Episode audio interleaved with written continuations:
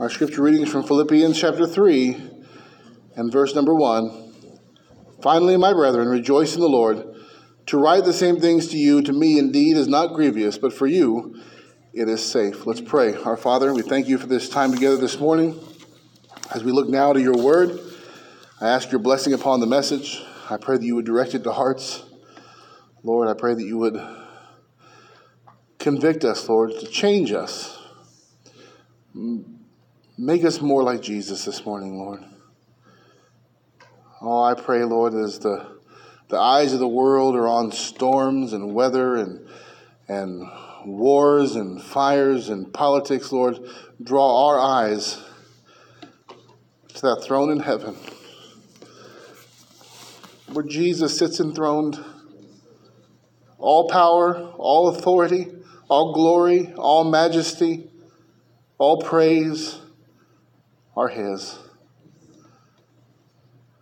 I pray that we would be more like Him for having been here this morning.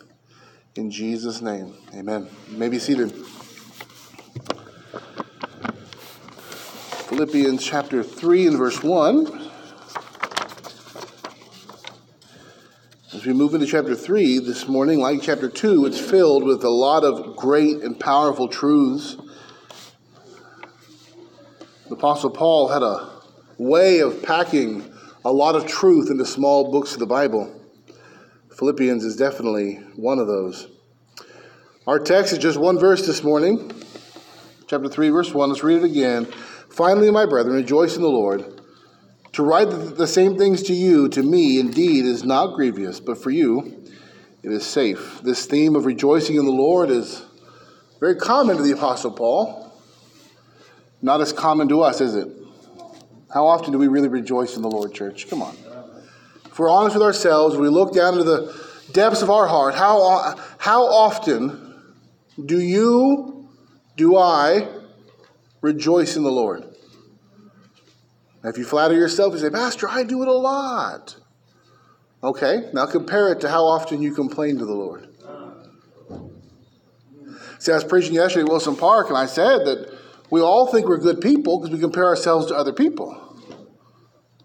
But God's going to compare us to His law, right? Not to other people. When we, when we compare ourselves to the law of God, well, boy, do we fall short. So we say, well, I rejoice in the Lord more than we complain to the Lord, more than we grumble to the Lord, more than we gripe to the Lord. I admit I'm guilty. I don't rejoice nearly as much as I ought to in the Lord. Paul had this running, running theme of rejoicing. Go to 1 Thessalonians 5.16. Let's look at a few passages. 1 Thessalonians 5.16.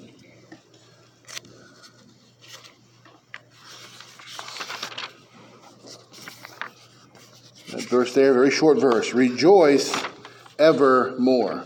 Now, I want you to understand this. Rejoice evermore was written to who? The Thessalonian church. What does Paul tell the Thessalonians, right? He tells them to rest when Christ rewards fury to those who are troubling them. In other words, he tells the Thessalonians in his letter to the Thessalonians, God is going to exact vengeance on those who are persecuting you. So they're under persecution. And what does Paul say? Rejoice evermore. Now, they might say, well, it's easy for Paul to say he's not. No, he was under persecution too. Paul's in jail in Philippians, remember? Facing death, not sure if he'll get the death penalty or not. And what does he tell the, the, the Philippian church? Rejoice in the Lord. Rejoice. Thessalonians, you're undergoing persecution. Rejoice.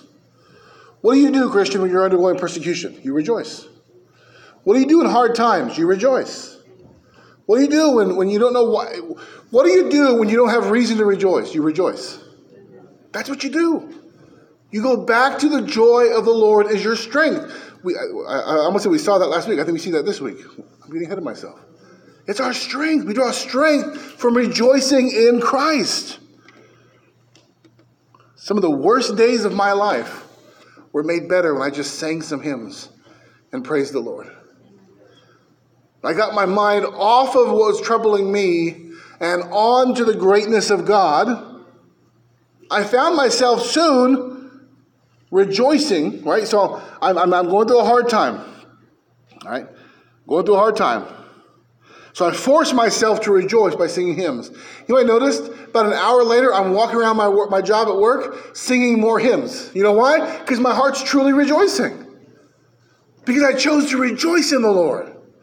Not to wallow in my self pity, not to worry about my circumstance, but to rejoice in the Lord. That's our topic this morning, church. Rejoice in the Lord. Rejoice when times are good. Rejoice when times are bad. Rejoice when you're anxious. Rejoice when you're troubled. Rejoice when you're sad. You know why? Because there's joy in Christ at all times. Paul, facing death, says, Rejoice. Paul writes to the Thessalonians who are being persecuted and says, Rejoice. We have no excuse in 21st century America to not rejoice in the Lord. Our problems are nothing compared to first century Christians. Nothing. We watched a movie last night where they dug up a guy's bones just to burn them, just to dishonor that person. That's happening to, that's happening to none of us today. Rejoice in the Lord. Why do we let things get us down? Why do we let things bother us so much when there's so much to rejoice in? We get ourselves hurt or mad or sad or whatever. Why is that the controlling emotion? I'm mad. I'm finding a different church. First of all, if that's your attitude, you're in sin.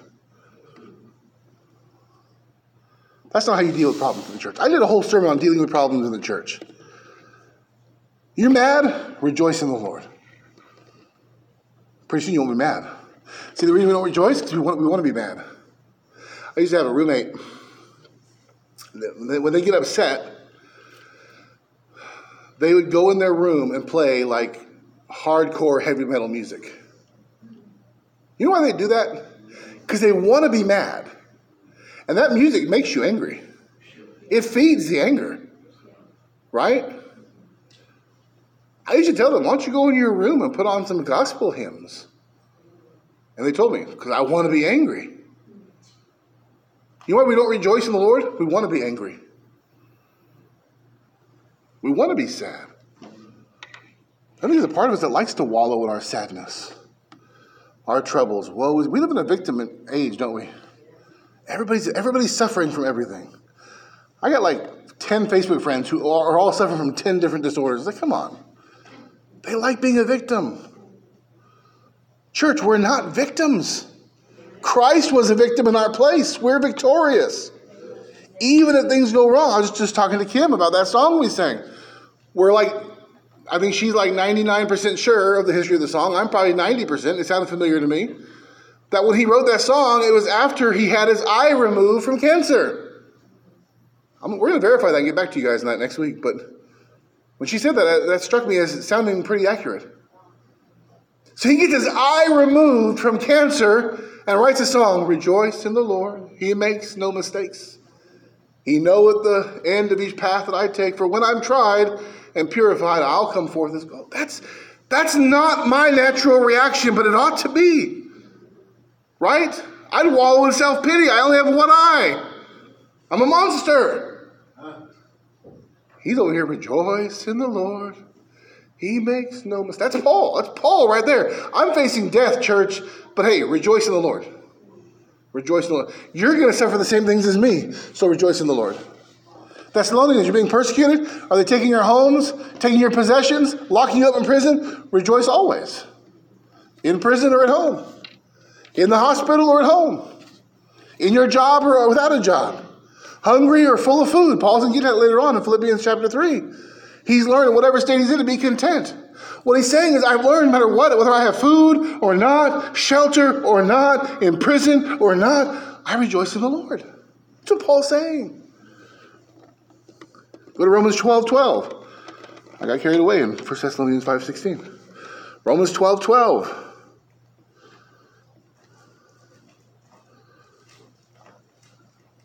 We're going to see from the scriptures today that hard times, bad times, are the times to rejoice. Romans 12, verse 12 rejoicing in hope, patient in tribulation, continue instant in prayer. You notice how rejoicing in hope comes before patient in tribulation? That rejoicing he's commanding those Christians in Rome was not for good times only. In fact, church, I'll, I'll, I'll lay you odds if you interpret that verse correctly. Rejoicing in hope is the reason you're patient in tribulation. You want to do well under testing and trial? Rejoice. That's the key. That's the key to coming through trials of your faith. Rejoice. I remember uh, a story from George Mueller's life. I'm on the mic. I need to stop stepping away from the pulpit. George Mueller's life, where he, he uh, didn't have any food for the orphans. Didn't have any food. You know what he did? He sat down and gave thanks for the food that God would provide. And God provided. He didn't sulk. He didn't say, Well, I guess my little uh, experiment in faith failed. The Lord didn't come through for me. With nothing in visible sight, just gave thanks. Rejoiced in the Lord. Harry Ironside, when he was a young boy, his father died, and his mother was a woman of great faith. And one time they sat down to meal, and they had no money, with the main breadwinner gone, and she she took in some clothes to. She was a seamstress. She took in clothes to fix them. Had very little money. And one day they sat down to breakfast, and all they had was some old potatoes. And as a little boy, he didn't understand why his mom sat down with a straight face bowed her head, closed her eyes, and gave thanks for the potatoes and said, Thank you, God. And she was rejoicing in old potatoes. Now, during breakfast, she came and knocked at the door, and somebody had some extra bread, and he owed her some money for a dress that he fixed, she fixed for his wife. He wanted to pay her in bread, and they had bread for breakfast. But in the time of trial, when she didn't know the bread was, see, I'm reading the book, I know the bread's coming. She doesn't know that. And she's rejoicing in what she has not belly aching over what she doesn't have. Go to Philippians 4 4.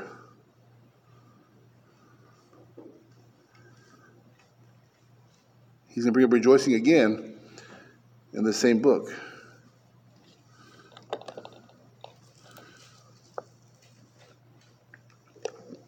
Philippians 4, verse 4 Rejoice in the Lord always.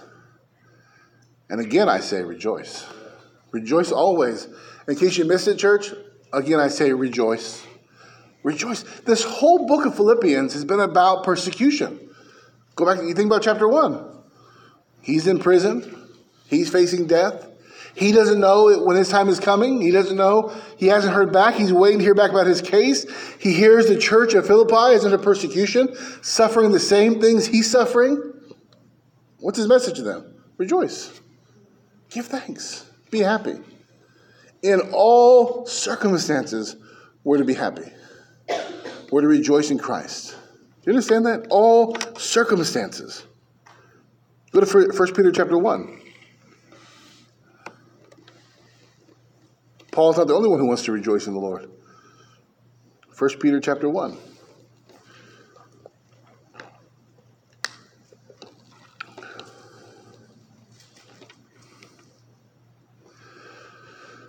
The Bible says, Wherein ye greatly rejoice, though now for a season, if need be, ye are in heaviness through manifold temptations. That's testings, trials. Is rejoicing only for the good times? It's easy to rejoice in the good times, isn't it? It's easy to rejoice when the baby comes or the promotion comes. It's easy to rejoice. What about the bad times? What about when the baby comes stillborn?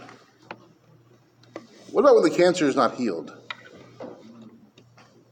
What if we're mad at somebody? What if we got anger and bitterness in us? What if we lose the job? What if, what if, what if? Is rejoicing only for the good times? It's especially important in the bad times. Rejoice in the Lord. Look what's being said here in 1 Peter 1 6. They are greatly rejoicing, he says. Great, by the way, not just rejoicing, greatly rejoicing. That's like super rejoicing. You're not just having a get together, you're having a party. You're loud, you're obvious, you are greatly rejoicing. But what's going on around them? At the same time, they are in heaviness through many testings of their faith, manifold temptations. These are not separate. He's not saying, get through your temptations, church, get through your trials, get through your testing, and you'll rejoice in the Lord at the end, right? We always say that, don't we? One day we're going to look back on this and we're going to we're going to laugh. Laugh now. One day we're going to look back and we're going to appreciate this time. Appreciate it now. Peter's not saying one day, church, when this trial is over and you're looking back on it, you're going to rejoice in it. He's saying you're rejoicing now greatly, but you're still under heaviness. You know what I'm saying? They're still under heaviness and they're greatly rejoicing. The two can coexist. We can rejoice in the Lord and shed tears of sorrow. I'm not saying pretend it's all okay. I'm saying rejoice in the Lord. They were in a great testing of their faith. Great testing. They are in heaviness. And Peter says, But you're greatly rejoicing, even though you're in heaviness, even though your faith is being tested. Look at verse 7. That the trial of your faith, being much more precious than of gold that perisheth, though it be tried with fire, might be found unto praise and honor and glory at the appearing of Jesus Christ, whom having not seen ye love, in whom, though now ye see him not, yet believing, ye rejoice with joy unspeakable and full of glory. The trial of their faith, which is happening now in real time, would one day lead to praise, honor, and glory for Jesus. Then Peter says that now, in this time, in real time, not some future time, real time, they rejoice with joy unspeakable. And their joy was unspeakable. I picture a church of people under great persecution, under great heaviness, under great trial of their faith, and yet when they gather and they sing, they're loud. And they're raising their hands. They may even have a tambourine in there.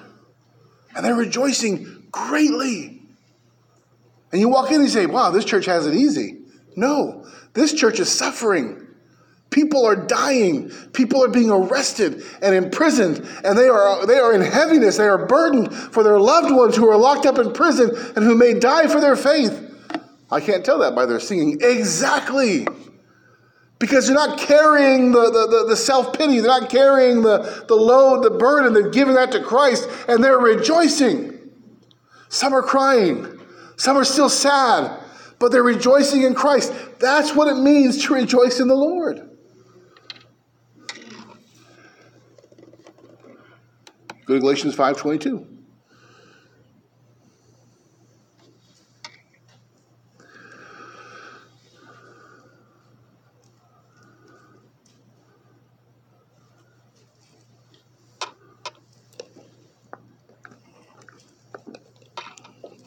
Galatians 5.22. But the fruit of the Spirit is love, joy. Let's stop there. What's the second one? Joy. That's a fruit of the Spirit. Joyless Christians are spiritless Christians. And according to Romans chapter 8, verse 9, spiritless Christians are not Christians at all. If you have not the Spirit of Christ, you're none of His. Joyless Christians are spiritless Christians. They're not saved. I don't care if they call themselves Christian. If your life is completely devoid of any joy in the Lord, if you're crushed by your circumstances, either you're not saved or you're so far backslidden, you've, you've quenched the spirit in your life. You need to repent. Joy should be as natural to us as an apple growing on an apple tree. You know, the tree doesn't struggle to bear apples, right? Apples just grow. It's the natural process of being connected to the tree. If we're connected to the true vine, which is Christ, we're going to bear the fruit of the Spirit. We shouldn't have to force ourselves to joy in the Lord.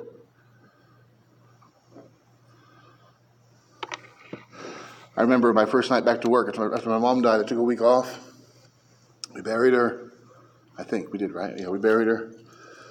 I went back to work, and my first night back, about 2 o'clock in the morning, I've been sulking since about, what time did I go to work? 11? Since 11, I've been sulking. About 2 o'clock in the morning, I'm walking through the parking lot out of nowhere. Out of nowhere, church. I'm like, the comforter has come. The comforter has come. The Holy Ghost. Singing about the comfort of the Holy Ghost in my sorrow, yes. And I cried and I sang and I cried and I sang. It was like the Lord turned something on that I was trying to turn off. Joy in the Lord was natural. It just flowed. I, I wasn't even thinking of the song. I wasn't thinking of singing a song. I started humming and then I started singing. You know why? Because when you have the Spirit, it flows naturally. Joy is a fruit of the Spirit. So is love. So is peace. All these other things should be natural to the Christian life. If you have to force it, if you have to pretend to be joyful in Christ, you may not be in Christ. We should naturally rejoice. What was Job's initial reaction to all of his sorrow? Lord gives, Lord's taken away. Blessed be the name of the Lord. Blessed be his name. He rejoiced in the Lord. It wasn't until he got his eyes on his circumstances he started moping around and whining a little bit. He started off really well, didn't he? He rejoiced in the Lord. Go to Matthew chapter 5, verse 11.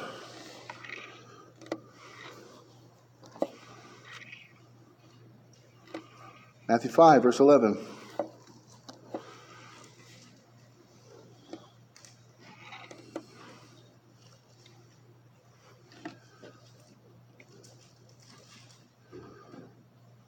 Bible says, Blessed are ye when men shall revile you and persecute you, and shall say all manner of evil against you falsely for my sake.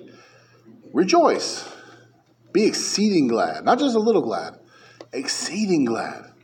For great is your reward in heaven, for so persecuted they the prophets which were before you.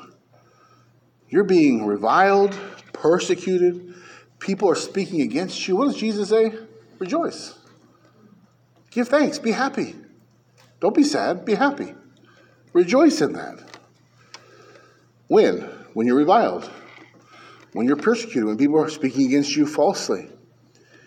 In other words, in bad times, we're to rejoice because rejoicing is not an extracurricular activity for the Christian. It's a fruit of the Spirit. It's the natural outgrowth of the work of the Spirit in the life of a believer. Turn to Acts 5:41. This is an amazing passage here, Acts 5:41.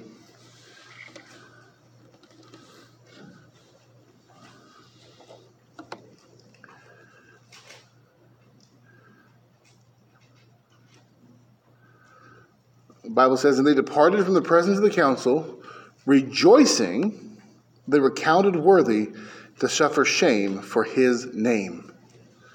Now, I want you to understand something. They didn't just get yelled at and walk out of the council meeting, they were beaten before they walked out of the council meeting. They beat them and released them. After being beaten, they walk out of the meeting, and what do they do? Thank you, Lord. What a blessing that was. To count us worthy to suffer for you?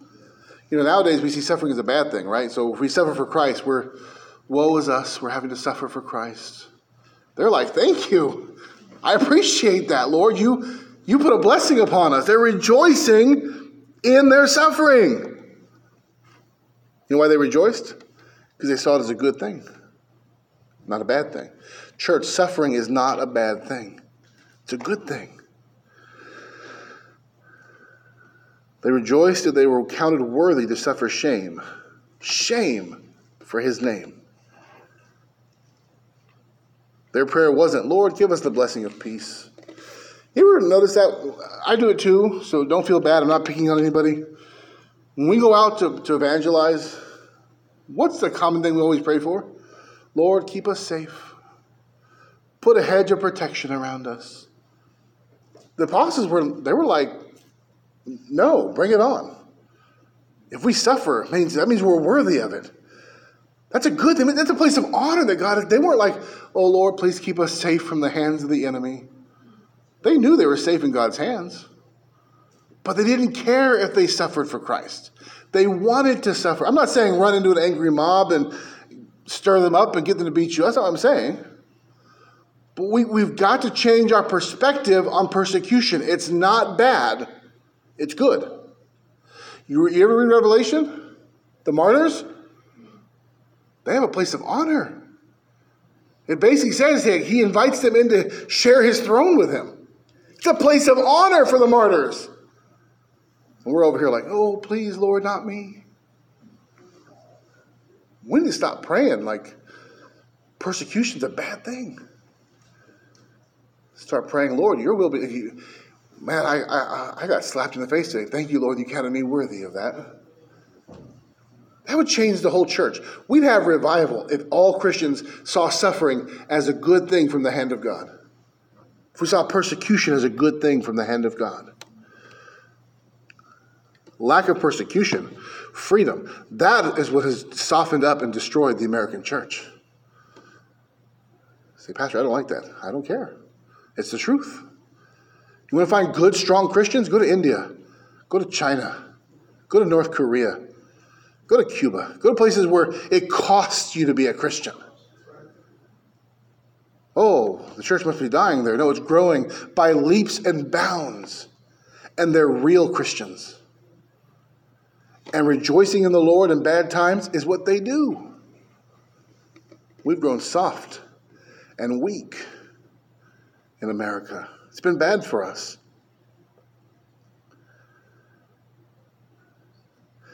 These apostles wanted to be shamed for Christ's name. Not everyone got to suffer for Christ. They wanted to be among the ones who were. They saw it as an honored position. Suffering well. Listen, I want you to understand this. Suffering well doesn't always mean being beaten by the government. It might, it doesn't always. Sometimes it's chronic illness, poverty, cancer, loss of a job, death of a loved one. It takes different forms. We're going to suffer, church. Are you going to rejoice when that suffering comes? Or are you going to wallow in it? Are you going to bear fruit of the Spirit? Listen, the fruit of the Spirit is, is not evident in the bad times, right? The unsaved can be rejoicing in good times. But the unsaved can love those who are good to them. So Jesus said, if you love those who love you, what, what reward do you have? The heathen do that. Now, I shouldn't be mean to people, but me loving Debbie and Debbie loving me, that, that's not necessarily a proof of the fruit of the Spirit. I'm sure she has unsafe friends who care about her and she cares about them. But when I make her mad and she still loves me, that's a fruit of the Spirit. When she offends me and I forgive, that's a fruit of the Spirit. Rejoicing when everything's good, that's not a fruit of the Spirit, church. Rejoicing in death, poverty, when things go wrong, that's a fruit of the Spirit. That's not natural to the unbeliever. It should be natural to the one who has the Spirit of God.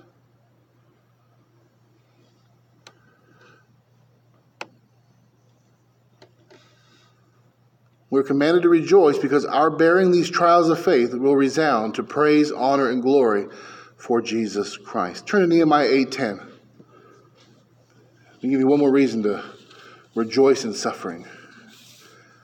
And I mentioned it earlier out of my notes, so I apologize for that. I got carried away. Nehemiah 8:10.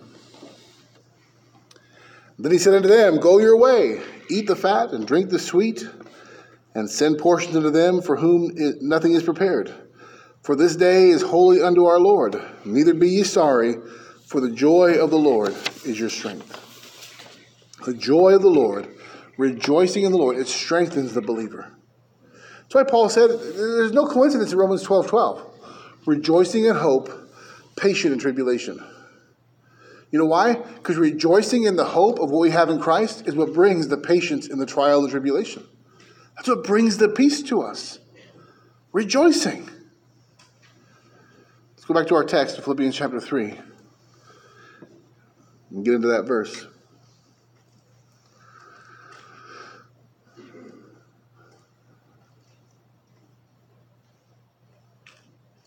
Finally, brethren, rejoice in the Lord. I found a lot of differing thoughts about this verse, with this phrasing of the verse.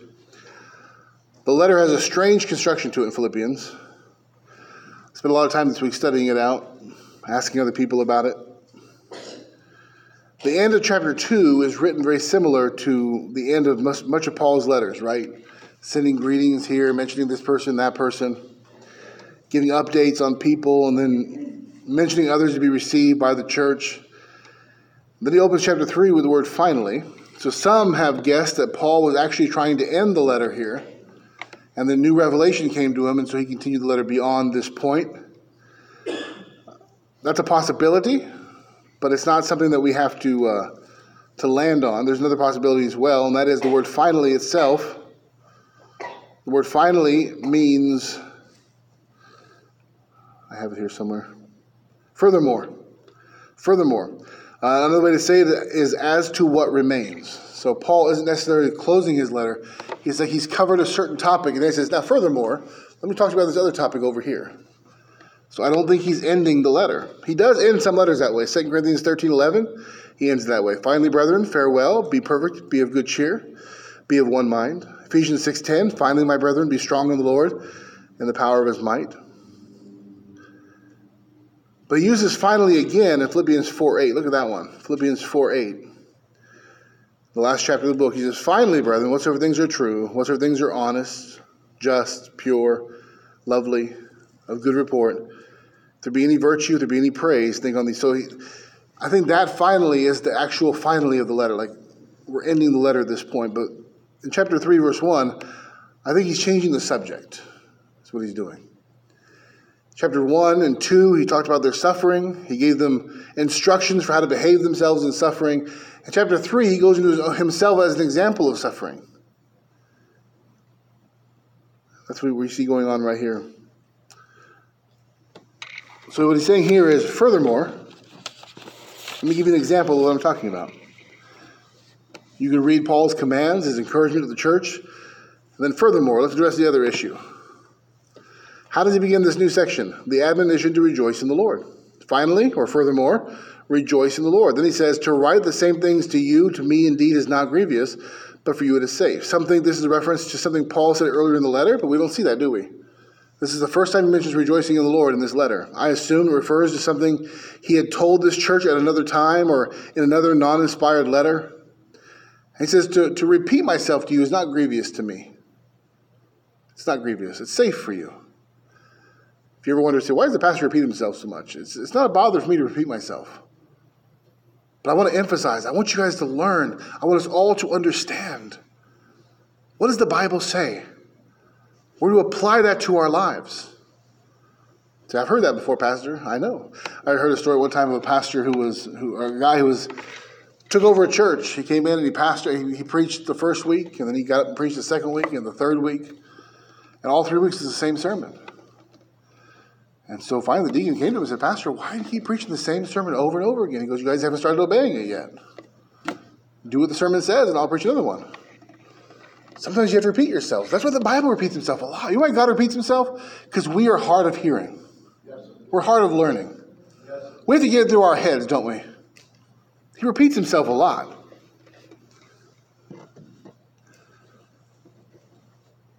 Let's talk about rejoicing in the Lord. John Newton, pastor for about 20 years after his conversion, he had an extensive counseling ministry through letter writing to people all over England.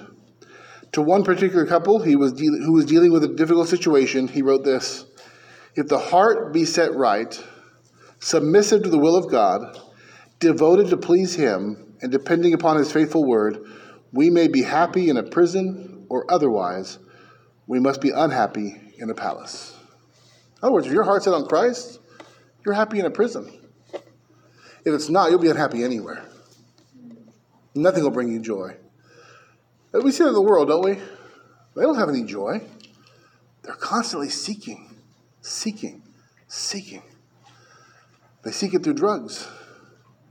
They seek it through alcohol, prescription medications. People just can't find peace, can't find happiness. Or they achieve it and it doesn't fulfill them. They find, you know why there's so many celebrities on drugs? Because wealth and fame don't satisfy. That doesn't satisfy them. Rich people commit suicide because they get money and it doesn't satisfy them. They just want more and more and more. When you have Christ, Paul was happier in a dungeon than most men are in the White House. Think about that. Joy and rejoicing doesn't come because of our circumstances, church. It comes because of who Christ is. If you have Christ this morning, you have cause for rejoicing.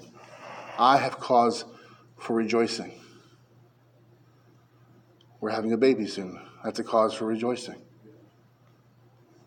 What if it dies? Say, Pastor, that's morbid. I'm just saying. I'm going to use me as an example. What if it's stillborn? Do we stop rejoicing? Do we, do we, do we, do we, do we cry? Yes, we do.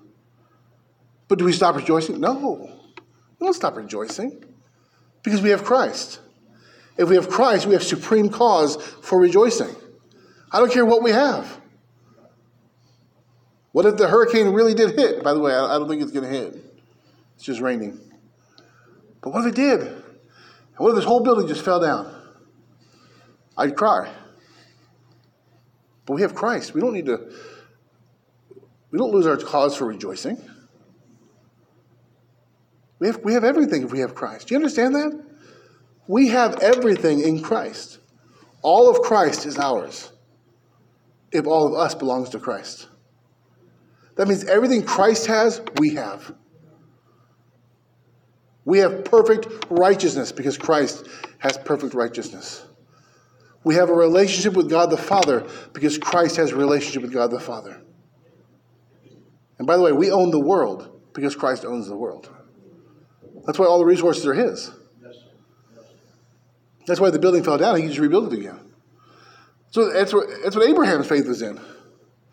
Though Christ hadn't come, Abraham saw him from afar. When he went to sacrifice Isaac, it was like, it's no big deal.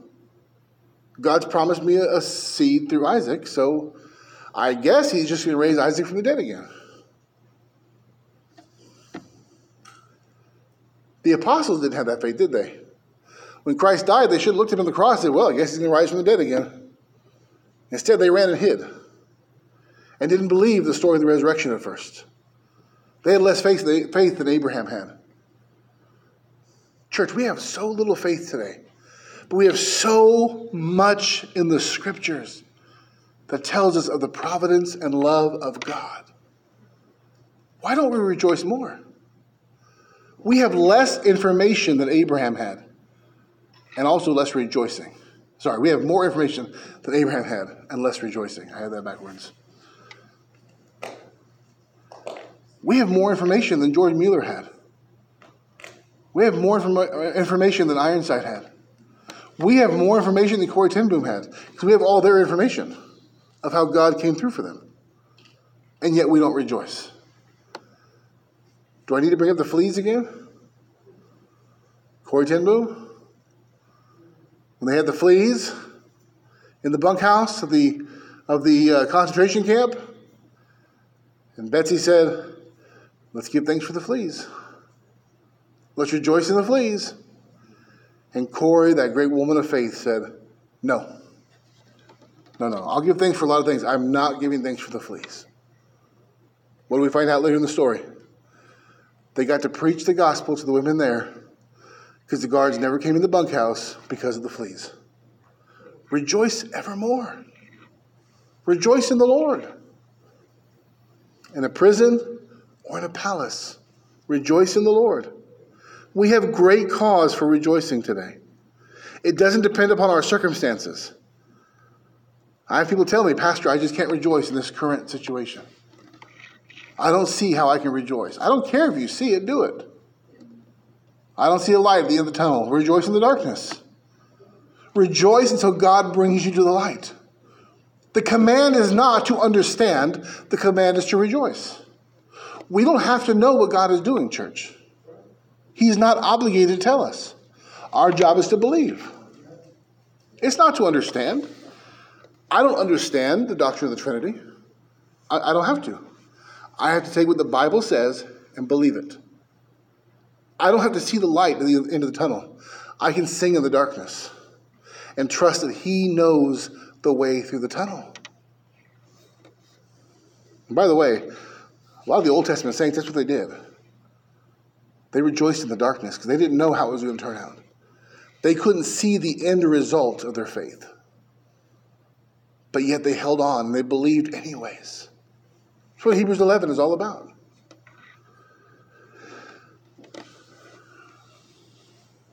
Listen, if you can't find a way to rejoice in bad times, that may be a sign of a serious spiritual problem that you need to examine your heart. It should be natural to us. And again, once again, let me I'm not saying pretend to be happy. I'm not saying don't cry. I'm not saying don't be burdened. 1 Peter 1. They were in heaviness and greatly rejoicing at the same time. What I'm saying is, we can suffer well rejoicing in Christ. That's what I'm saying. Joy is a fruit of the Spirit. Trees cannot help but bear fruit. Concerning this command in chapter 4 of Philippians, Matthew Henry says this It is our duty and privilege to rejoice in God and to rejoice in Him always, at all times, in all conditions. There's enough in God to furnish us with matter of joy in the worst circumstances on earth. Rejoice in the Lord always, and again I say, rejoice. If good men have not a continual feast, it is their own fault. So Matthew Henry said. If you let circumstances determine your joylessness, that's your fault. That's my fault. There is enough joy in Christ to get us through the worst circumstances if we simply look to Him. The problem is we're looking to our circumstances and not to Christ. Or we're looking for our circumstances to improve to see Christ. Don't do that, church. Praise Him in the darkness. Rejoice when you don't know the outcome. Listen, it doesn't move me as a pastor when somebody somebody just they, they, they fret and they fret and they fret and they have no joy in Christ.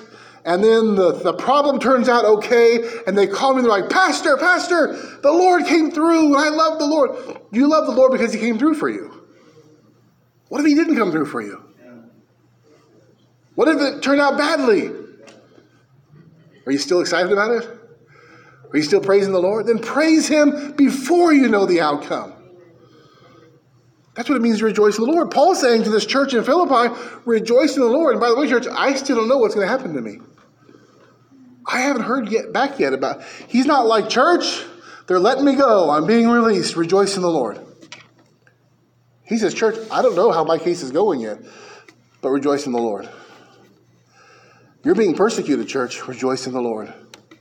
Some of you will be in prison like me pretty soon. Rejoice in the Lord. Rejoice in the Lord. Billy Sunday said, if you have no joy, there's a leak in your Christianity somewhere.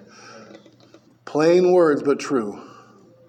The Christian life should be one of rejoicing in the goodness of Christ. This joy does not live in denial of present struggles.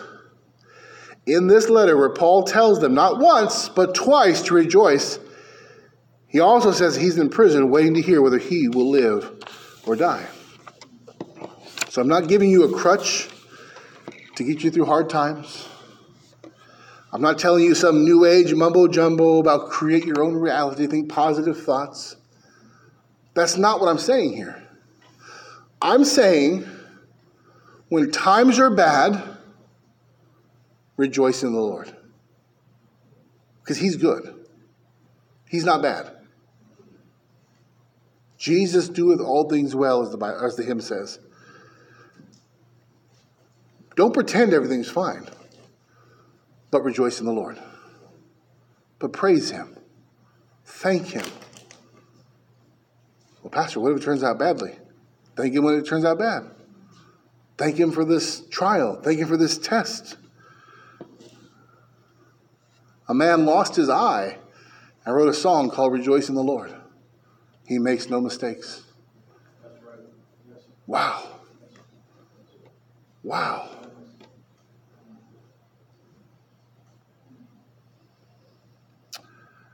We sing through tears, I understand that. We lift our hands and rejoice in the Lord, even though we are overwhelmed and frazzled. By the way, when you're overwhelmed and frazzled, when I'm overwhelmed, that's the time we should be stopping and rejoicing in the Lord. You'll find that it goes away if you do that. You'll feel better. Now, the problems won't go away, but you will bear them easier, rejoicing in the Lord. Rejoicing in the Lord doesn't mean pretend everything's okay. It means to rejoice in Christ regardless of the circumstances.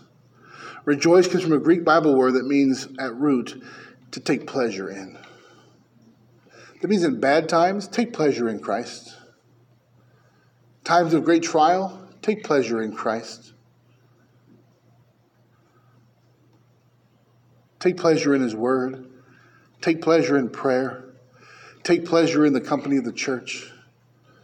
Take pleasure in Christ when things are hard.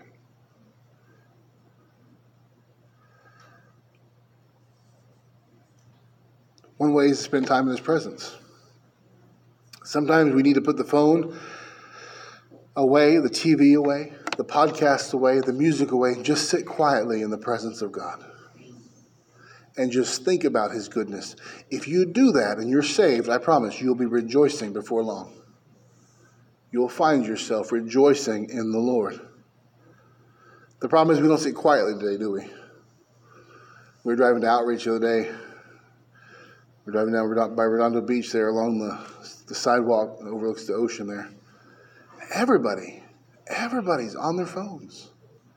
Or if they're walking or running, they got these things in their ears and they're pumping music in their ears or podcast. We don't have a quiet moment, do we? We get in our cars and the radio goes on. We're uncomfortable with silence. Church, you'll never rejoice in the Lord amidst the noise. Be still in His presence. Have some time of quiet. Maybe I, I knew one pastor that uh, he he lived uh, literally just blocks from the church. And he drove to work every day at the church. And he drove the long way around town. So, like, instead of going from his house to church, he went out this way, around town, back around this way across the freeway, and back around to the church. And then back that way. You say, why would he do that? Because that half hour was his time to just sit quietly and think about the Lord. Busy day. He had like eight kids at home. That was his time to just, he didn't listen to the radio. He just drove and thought about Christ and prayed and sang. Have times, church, where you just sit and rejoice in the Lord. And when times get hard, don't neglect that time. Do it even more in that time. Psalm 16:11 says, "Thou wilt show me the path of life. In thy presence is fullness of joy. At thy right hand there are pleasures forevermore. In the presence of God is fullness of joy." Is your joy not full? Spend time in the presence of God. The Bible's not wrong. In his presence, there's joy. A lack of joy points to a lack of fellowship with God. I think it's impossible to dwell silently and think about the, the, the, attributes of God and not be filled with joy. I don't believe it's possible. In your hard circumstances, remind yourself of the goodness of God towards his people. Remember that much of the Bible is written in exile, or facing exile, or under persecution. A few minutes left. I'm going to read you a couple passages. They're on your bulletin. You can look them up later so we don't have to turn to each one. But you know them. Lamentations 3.22. It is of the Lord's mercies that we are not consumed, because his compassions fail not. They are new every morning. Great is thy faithfulness. The Lord is my portion, saith my soul. Therefore will I hope in him. You realize when that was written? Jeremiah was watching the destruction of Jerusalem. The temple of God was being destroyed. The temple furnishings were being carried away to Babylon. The priests and Levites were being carried away to Babylon. Everything was being carried away. The walls knocked down. People being murdered.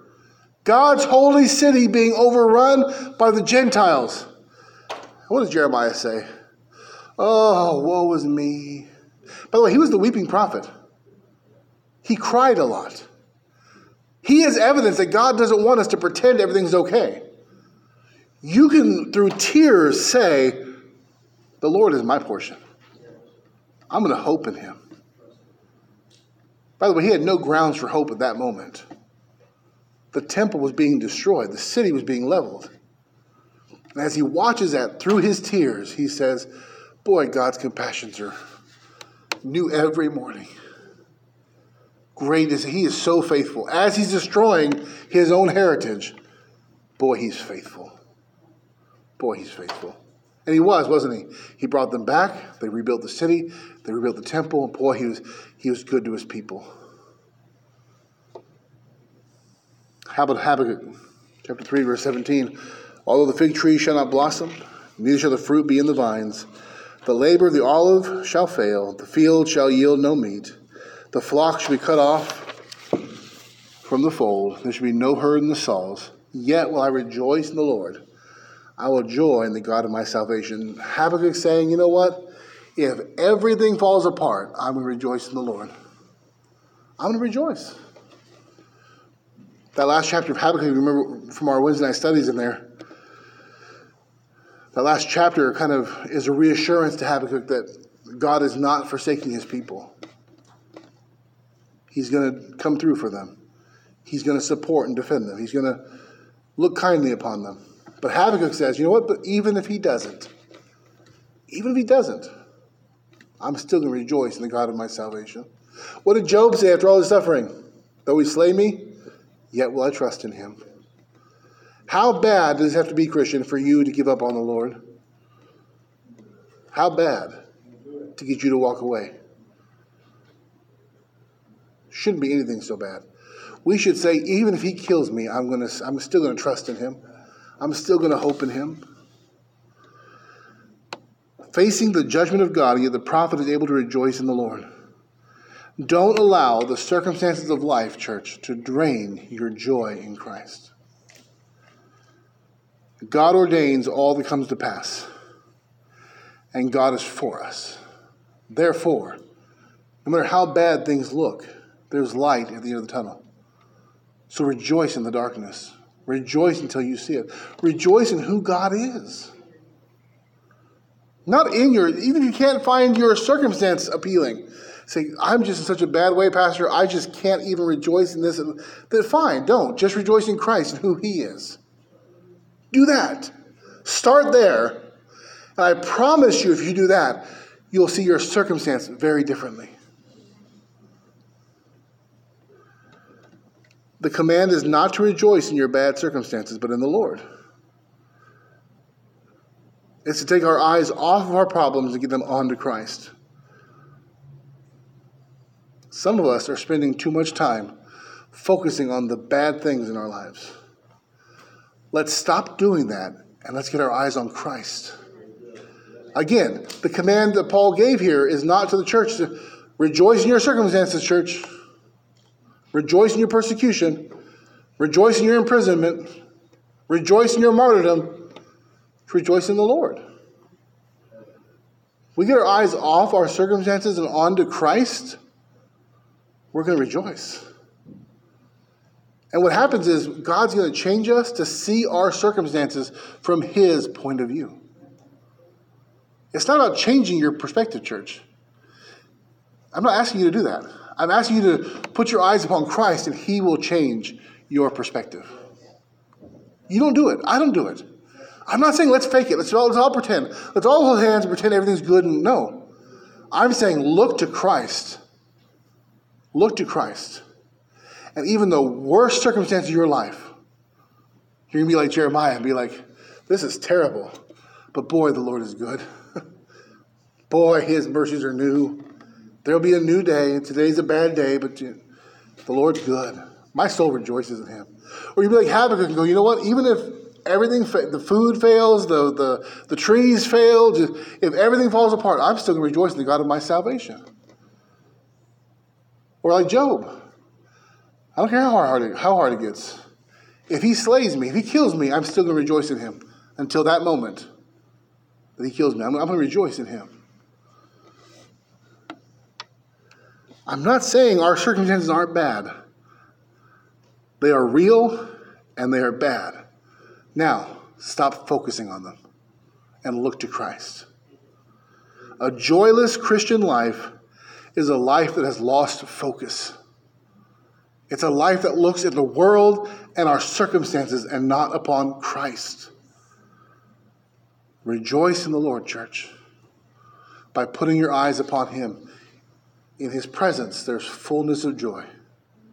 At His right hand, there are pleasures forevermore. Not because He takes away all the bad stuff. This isn't word of faith stuff. That means that in the bad stuff, He is greater than the stuff. Look to Him. Remember when Peter got off the boat and he sank? We we always tell the story, don't we? When did he sink? He took his eyes off Christ. Did he sink when he's watching Christ? No. He's walking on stormy weather, on top of the water, with his eyes on Christ. We're sinking today, church, in bitterness, anger, anxiety, depression, and we're doing it because we're looking at the wrong thing. Stop looking at what's going on and look to Christ. Don't rejoice in your circumstance, rejoice in Christ, in the Lord. Let's pray. Our Father, we thank you for this time together this morning. Help me, Lord, to realize that I need to rejoice in you. I don't do it nearly as often as I ought to. I know that. Too often I get my eyes on the bad circumstances. Help me to see you more clearly. Help us to look to you, Lord. Help us not to, we don't want to pretend everything's okay. We don't want to pretend that we're not looking for a crutch to lean on. We're not looking for a create your own destiny by speaking positive things in the, into the universe. That's not what we're saying we're saying there is real cause for rejoicing in the Son of God. Help us to set our focus upon you and to rejoice in who you are. I think if we do that, you will change us. You'll change our view of our circumstances. You'll make us more like Jesus. Help us to look to you, not to our problems, to you. We love you, Lord. We thank you for all that you are all glory, all honor, all majesty are yours. You are beauty personified. You are, you are beautiful. Help us to look upon you with our eyes of faith until one day we see you face to face, eyeball to eyeball, and rejoice in you forevermore. Bless the offering to come now in Jesus' name. Amen. Amen.